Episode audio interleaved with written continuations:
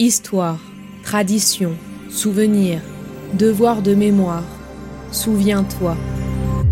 Bienvenue sur Memento.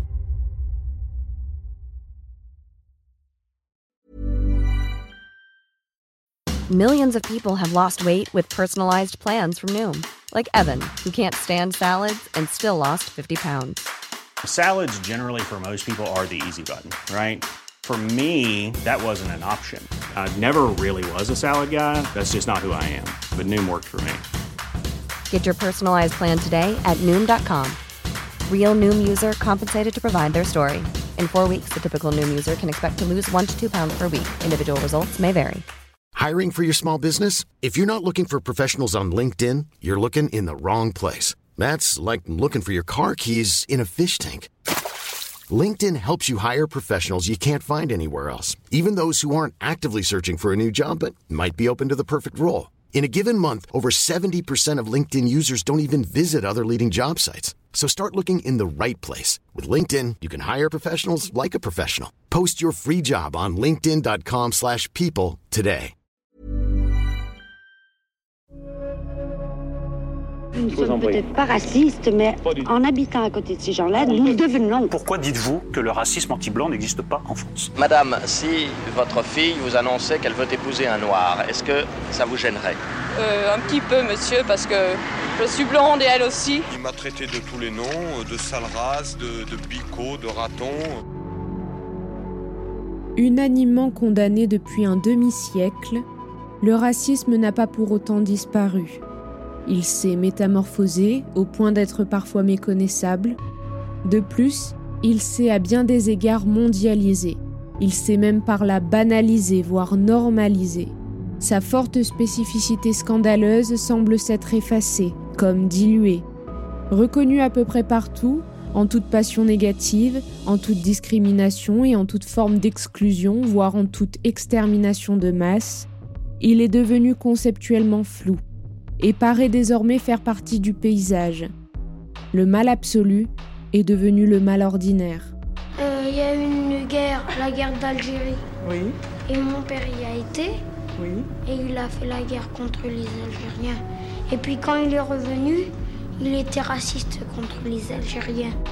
Aujourd'hui, dans Memento, je vous propose de découvrir une série de quatre épisodes réalisés autour de la question du racisme, de son histoire passée à celle d'aujourd'hui. Que nous dit-il sur l'histoire que l'on connaît ou sur la mémoire historique? Quelle est la place de l'antiracisme dans notre société au travers des époques? Et comment faire pour lutter contre ce racisme persistant? Pour répondre à ces questions, j'ai tendu mon micro à Emmanuel Desbonneaux, historien, auteur de plusieurs ouvrages tels que Le racisme dans le prétoire, publié en 2019, ou encore Aux origines de l'antiracisme, la LICA de 1927 à 1940, publié en 2012. Il est également rédacteur en chef du DDV, le droit de vivre, le journal historique de la LICRA, la Ligue internationale contre le racisme et l'antisémitisme.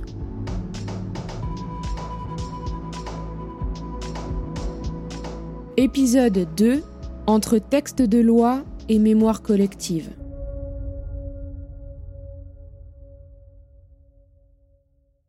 Vous êtes membre de l'organisation juive européenne, l'OJE, qui a porté plainte hier contre X suite aux analogies observées lors des manifestations euh, le week-end dernier, notamment entre le pass sanitaire euh, et la Shoah. Maître Malinbaum, sur quel motif et base juridique repose cette plainte? Alors cette plainte repose sur l'article 24 bis de la loi de juillet 1881. C'est euh, le délit de négationnisme, à savoir la contestation de crimes contre l'humanité. En l'espèce ici, en fait, c'est la banalisation outrancière de la Shoah qui euh, caractérise ce délit. Dans le premier épisode de cette série, je vous partageais la définition donnée par les textes de loi officiels français du racisme et donc de ce que la loi interdisait et sanctionnait depuis des décennies. Maintenant, j'aimerais partager avec vous ce que dit la loi plus en détail sur les actes, les propos, les injures racistes et les discriminations. Il ne faut pas confondre les propos racistes et les actes racistes. Certains actes racistes sont définis par la loi comme des discriminations, d'autres ne le sont pas. La loi différencie les manifestations du racisme et les juges ne les condamnent pas de la même façon. La loi distingue et sanctionne l'injure raciste, la diffamation, la provocation à la discrimination, à la haine ou à la violence à l'égard d'une personne ou d'un groupe, à raison de leurs origines ou de leur appartenance ou non-appartenance à une ethnie, une nation ou à une religion déterminée, le délit d'apologie des crimes ou encore la contestation de l'existence d'un ou plusieurs crimes contre l'humanité. Pour que l'on puisse parler de discrimination raciste au sens juridique, trois conditions doivent être réunies. Cet acte doit se traduire par premièrement un traitement défavorable, deuxièmement en lien avec un critère interdit par la loi, par exemple l'origine, l'apparence physique, le nom de famille, le lieu de résidence, l'appartenance ou la non-appartenance vraie ou supposée à une ethnie, une prétendue race, une nation ou à une religion, ou encore la capacité à s'exprimer dans une autre langue que le français, et troisièmement, se traduisant par un acte, une pratique, une règle. Dans le cadre professionnel, cela peut être un refus d'embauche, un refus de promotion ou de formation, ou alors une différence de rémunération. Cela peut être dans l'accès à un bien ou un service privé ou public, le refus de louer ou de vendre un appartement, le refus d'inscription à une école ou encore le refus d'entrer dans un musée. En revanche, les différences de traitement opérées dans la sphère de la vie privée ne relèvent pas de la discrimination juridiquement parlant. Les propos sont dits publics lorsque leur auteur a clairement voulu qu'ils soient entendus ou lus par d'autres personnes, par exemple dans les médias, au cours d'une réunion publique, sur Internet ou alors sur une affiche. Sur un réseau social, un message est considéré comme public s'il est accessible à d'autres personnes que les amis de l'utilisateur. Par exemple, sur un profil Facebook, une publication est publique si elle est ouverte aux catégories Amis de mes amis ou à la catégorie Public. Sur Twitter, tous les tweets sont publics, tout comme les commentaires sous une vidéo YouTube. Bien évidemment, les violences physiques sont interdites et sanctionnées par la justice, le caractère raciste de tout crime ou délit impliquant des violences physiques est une circonstance aggravante. Ainsi, le Code pénal prévoit une aggravation des peines lorsqu'un crime ou un délit est précédé, accompagné ou suivi de propos, écrits, images, objets ou actes de toute nature qui soient portant atteinte à l'honneur ou à la considération de la victime à raison de son appartenance ou de sa non-appartenance, vraie ou supposée, à une prétendue race, une ethnie, une nation ou une religion déterminée. Si vous êtes victime d'injures ou de diffamation à caractère raciste, vous pouvez bien évidemment porter plainte contre le ou les auteurs des faits. La plainte doit cependant être déposée dans un délai d'un an après la survenance des faits. En revanche, si vous êtes victime de violences à caractère raciste, le délai de prescription est de 6 ans si les faits constituent un délit et de 20 à 30 ans s'il s'agit d'un crime. Et à partir de là, en fait, il se lève et il me dit Mais euh, retourne dans ton pays de sale immigré de merde. On se rend compte que lorsqu'on parle d'antisémitisme, on, s'attaque aux juifs, on s'attaque à la République, parce que finalement, derrière, on s'attaque à Donald Jackson, on s'attaque à monsieur, on s'attaque à tout le monde. Et je pense qu'il y a un travail d'éducation à faire, un travail de fond. Je pense que le rejet des différences, c'est souvent dû à une méconnaissance de l'autre. Et c'est en donnant à connaître, à découvrir, en échangeant que bah, ces peurs pourront euh, disparaître ou en tout cas se réduire. Les textes de loi insistent bien sur le fait que les injures et discriminations racistes ne sont condamnables que lorsqu'elles existent dans une sphère publique. Quand cela touche la sphère privée, ce n'est pas impossible d'être défendu, mais c'est tout de suite beaucoup plus compliqué. Il n'est absolument pas rare d'entendre des blagues, des remarques que l'on peut juger de déplacées ou même évidemment de racistes dans notre propre sphère privée.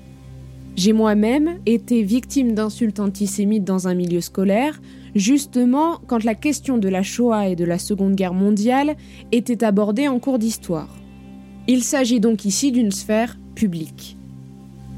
Mais cela m'arrive encore aujourd'hui de recevoir dans ma sphère professionnelle et privée des remarques, des blagues ou même que l'on me pose des questions qui me paraissent inappropriées et certaines même complètement racistes.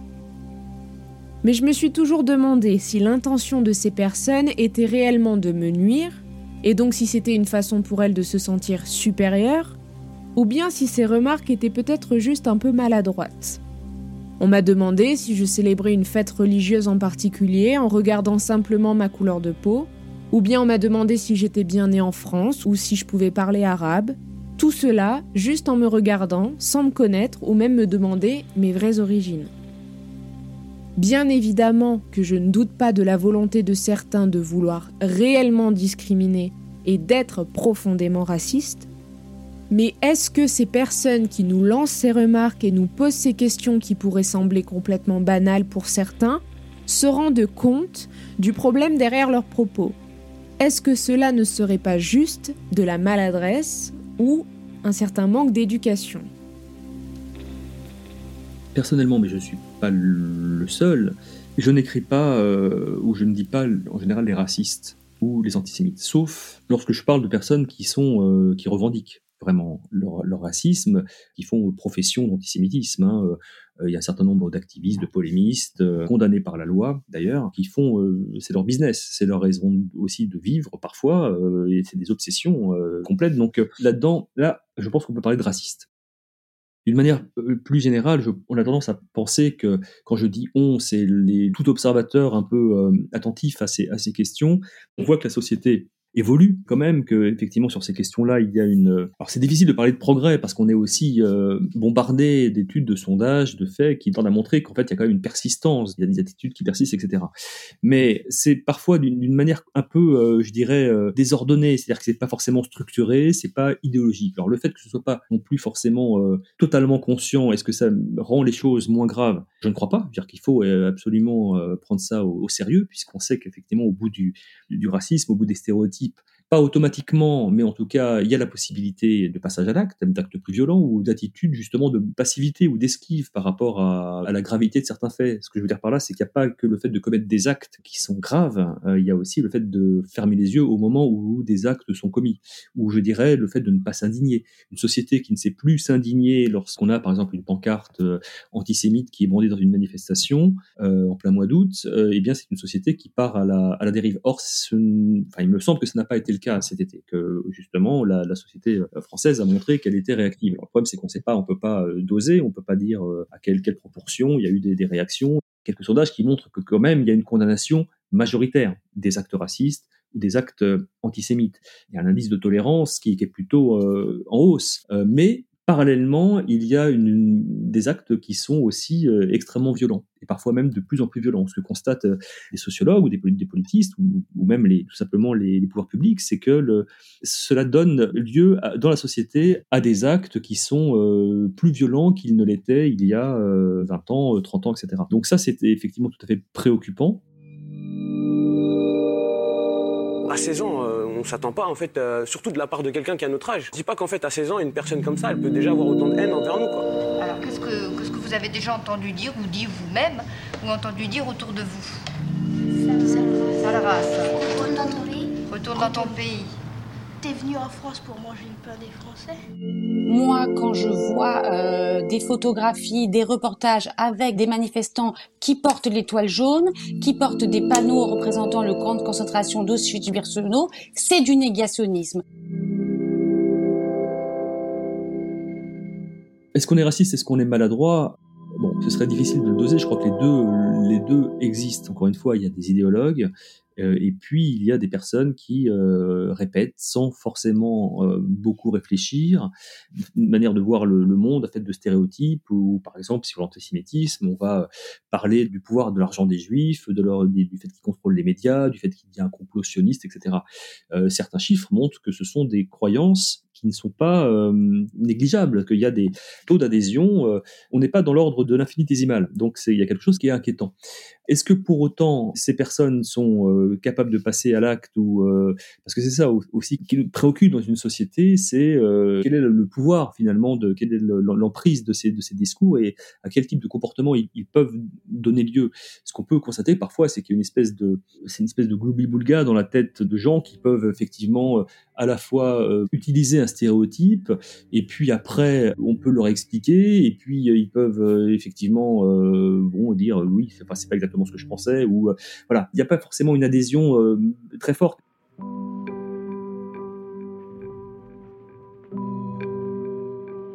Les élèves très jeunes sont confrontés à différentes images à travers les médias, à travers euh, les chaînes, les réseaux sociaux. Ils voient à travers ces médias le racisme, des actes antisémites. Ils sont confrontés à toutes ces images. Et donc, l'école, la mission de l'école, c'est de leur donner les clés pour décrypter ces images. Dès la maternelle, les enfants euh, savent ce qui est juste et ce qui n'est pas juste. Alors, qu'est-ce qu'il faudrait pour lutter contre le racisme? À mon avis, ça serait peut-être d'avoir des cours d'anthropologie à l'école. En tout cas, euh, peut-être enseigner l'histoire différemment et qu'elle soit transmise avec différents angles de vue pour découvrir euh, des modes de pensée, d'autres modes de pensée, des cultures autres que celles de notre pays. Alors, la question de l'éducation, elle est, euh, elle est centrale dans la lutte contre le, racisme et l'antisémitisme. C'est une question qui, euh, qui a émergé vraiment dans les années euh, après la Seconde Guerre mondiale les, dommages causés par le racisme étaient tellement évidents que ça, a préoccupé euh, l'UNESCO, mais aussi euh, de multiples organisations, associations euh, intéressées par les droits humains et portant de plus en plus cette revendication de, de donner à l'école la mission justement de lutter contre les préjugés, etc. En France, c'est vraiment dans les années 80, 90 que ça va se développer, que ça va être normé. Et on va voir notamment la, la, question de la Shoah, de l'extermination des Juifs d'Europe, être particulièrement soigné, je dirais, dans les programmes, avec une euh, importance de plus en plus croissante de la question justement de, la mémoire, s'inscrivant dans la société à travers énormément de production euh, culturelle. Évidemment c'est pas que l'école qui donne le là, c'est toute la société qui aussi redécouvre. Il y a une mémoire juive qui est très active, il y a, une distance, il y a des, il une actualité par rapport à d'anciens responsables de Vichy ou de la collaboration qui, qui sont jugés, etc., etc. Et tout ça, effectivement, converge vers une plus grande mobilisation de l'école dont on perçoit aujourd'hui les limites. Vous ne pouvez pas vous imaginer à quel point j'ai été touché. Les larmes me sont venues. Je l'ai porté l'étoile, moi. Je sais ce que c'est, je l'ai dans ma chair encore. Depuis quelques jours, ça me rend malade. Quand j'entends des manifestants et quand je vois des manifestants qui portent une étoile jaune parce qu'ils ne veulent pas se faire vacciner, et ces gens-là ne savent pas ce que ça veut dire pendant plus de quatre ans d'être obligé de vivre avec la mort suspendue au-dessus de la tête quand on est un enfant. Je crois que c'est le devoir de tous de se lever, de ne pas laisser passer cette vague outrancière, antisémite, raciste qui rôde dans les coins. Je crois que c'est un devoir primordial. Et il faudrait, pour bien comprendre ce qui s'est passé euh, au cours de l'été 2021 par euh, le détournement des, symboles de la Shoah. Il faudrait euh, faire une étude de, fond sur les personnes qui ont euh, porté ces, symboles, les, les, interroger. Ce qu'on sait, c'est que certains ne l'ont pas fait pour salir, et on peut même imaginer que ça a été la majorité d'entre eux puisque finalement, dès lors que l'indignation a salué finalement ces, euh, ces initiatives, dès lors qu'il y a eu des, condamnations euh, de toutes les associations et de multiples acteurs de la société civile contre ces usages, eh bien, les étoiles se sont euh, éteintes, si j'ose dire. On a eu finalement par la suite que très très peu de personnes qui ont continué à, à, porter. On a vu aussi d'ailleurs un antisémitisme tout à fait euh, explicite dans, certaines des manifestations, et on a pu voir aussi des porteurs d'étoiles qui, lorsqu'on commençait un peu à, regarder ce qu'ils pouvaient publier euh, par ailleurs sur les réseaux sociaux, étaient effectivement, avaient, avaient un, langage antisémite. Mais sinon, la grande majorité voulait surtout exprimer une forme d'amertume, de, colère, de sentiment de discrimination. Et en la matière, effectivement, ce qui leur a paru le plus évident, c'était d'utiliser la question de l'étoile qui, euh, parce qu'elle incarne, parce que c'est une forme de, finalement d'étalon de la souffrance historique. Hein, euh, L'accent a tellement été mis dans l'histoire euh, dans l'histoire aussi enfin, de l'éducation et de la question de la mémoire sur euh, l'expérience entre guillemets de la persécution des juifs sous l'occupation que euh, aujourd'hui d'une certaine manière des personnes euh, pensent presque qu'elles rendent hommage aux juifs en faisant référence à leur justement au passé c'est problématique à tout point de vue. Donc, qu'est-ce qu'il faut incriminer? Est-ce que c'est effectivement un trop plein de mémoire ou bon, en, réalité, je, pense que ce qu'on peut euh, surtout noter, c'est qu'il y a trop peu de compréhension d'histoire. Peut-être trop peu d'histoire, euh, c'est-à-dire que pour certains, l'émotion liée à l'histoire a fini par euh, écrabouiller tout le reste, notamment la compréhension des mécanismes, la compréhension dans, le détail de tous ces événements, pour ne retenir que l'idée de souffrance. Mais ça, c'est de l'émotion.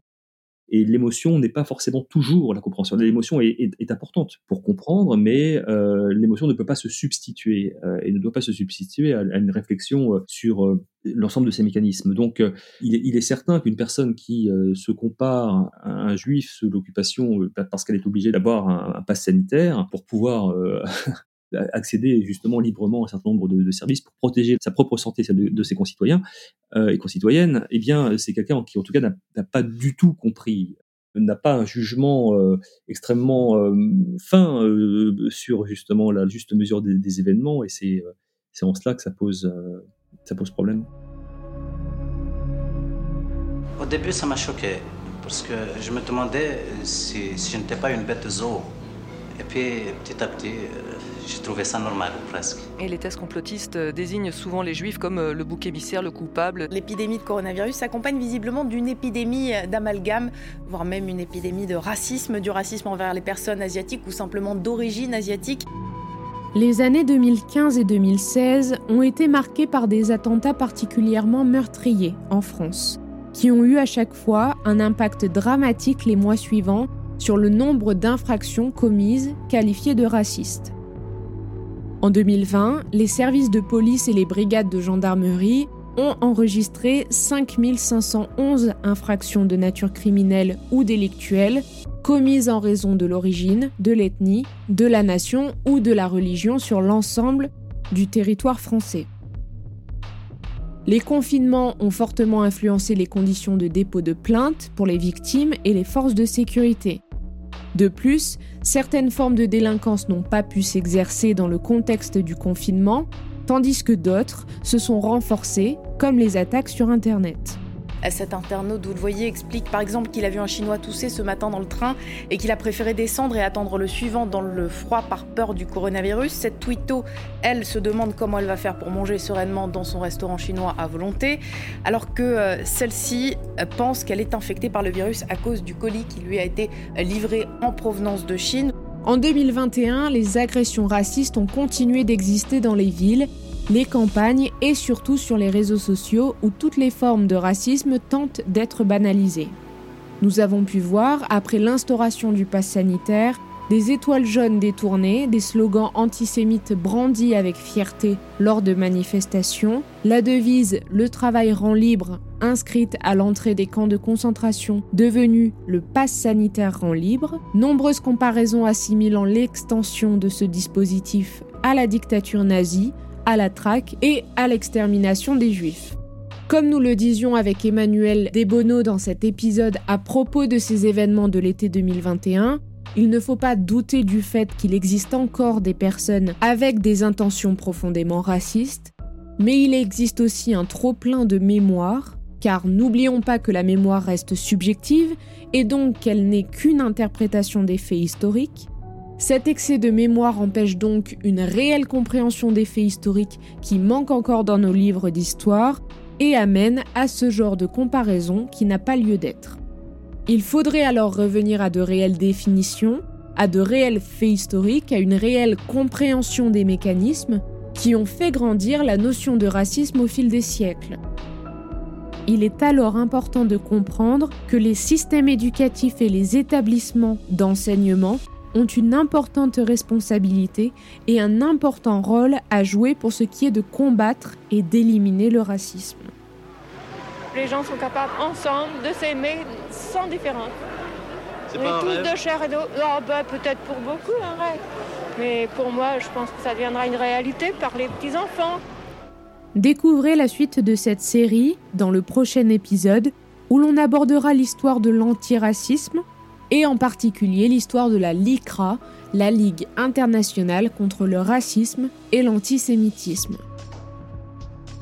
En attendant, si cet épisode vous a plu, n'hésitez pas à en parler autour de vous, à le partager et à me laisser vos commentaires sur vos plateformes d'écoute préférées ou sur les réseaux sociaux, at les belles fréquences.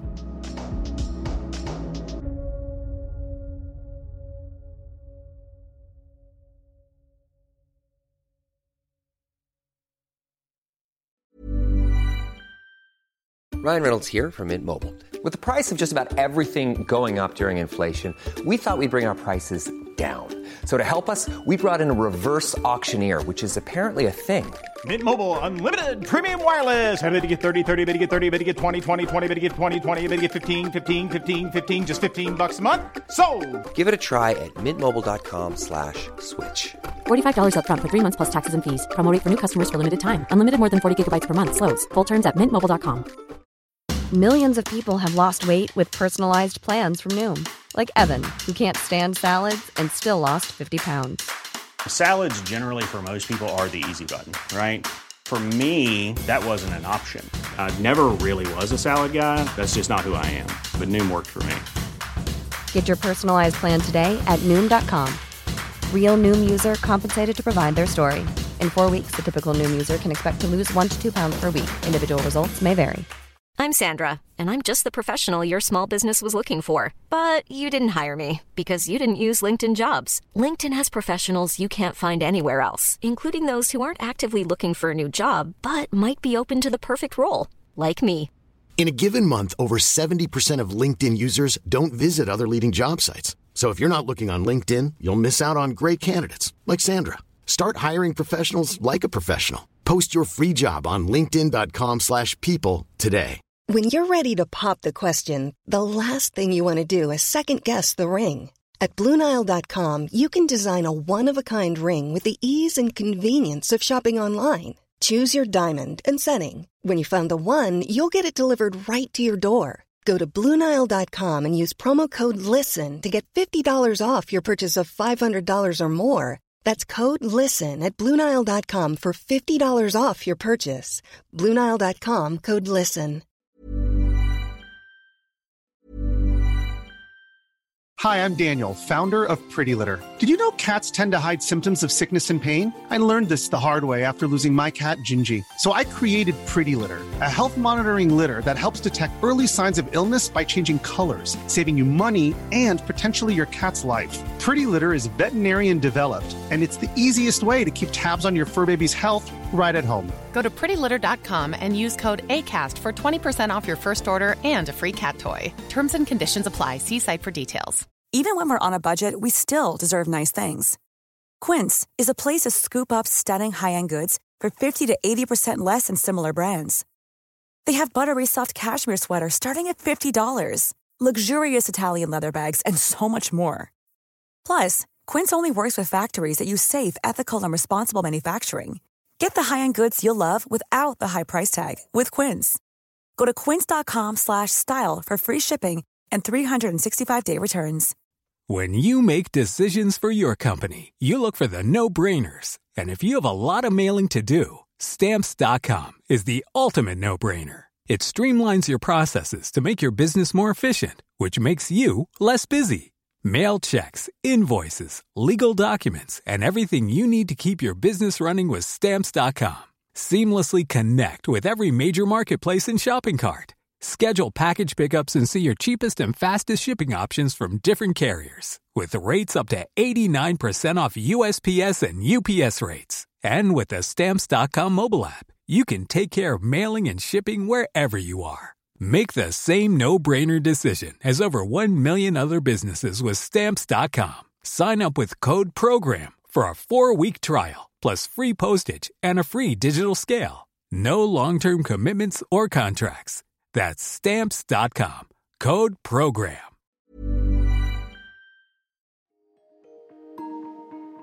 Vous venez d'écouter Memento, un podcast réalisé par les belles fréquences. Ce podcast est disponible sur vos plateformes d'écoute préférées Apple Podcast, Spotify, Amazon Music, Deezer ou encore Podcast Addict.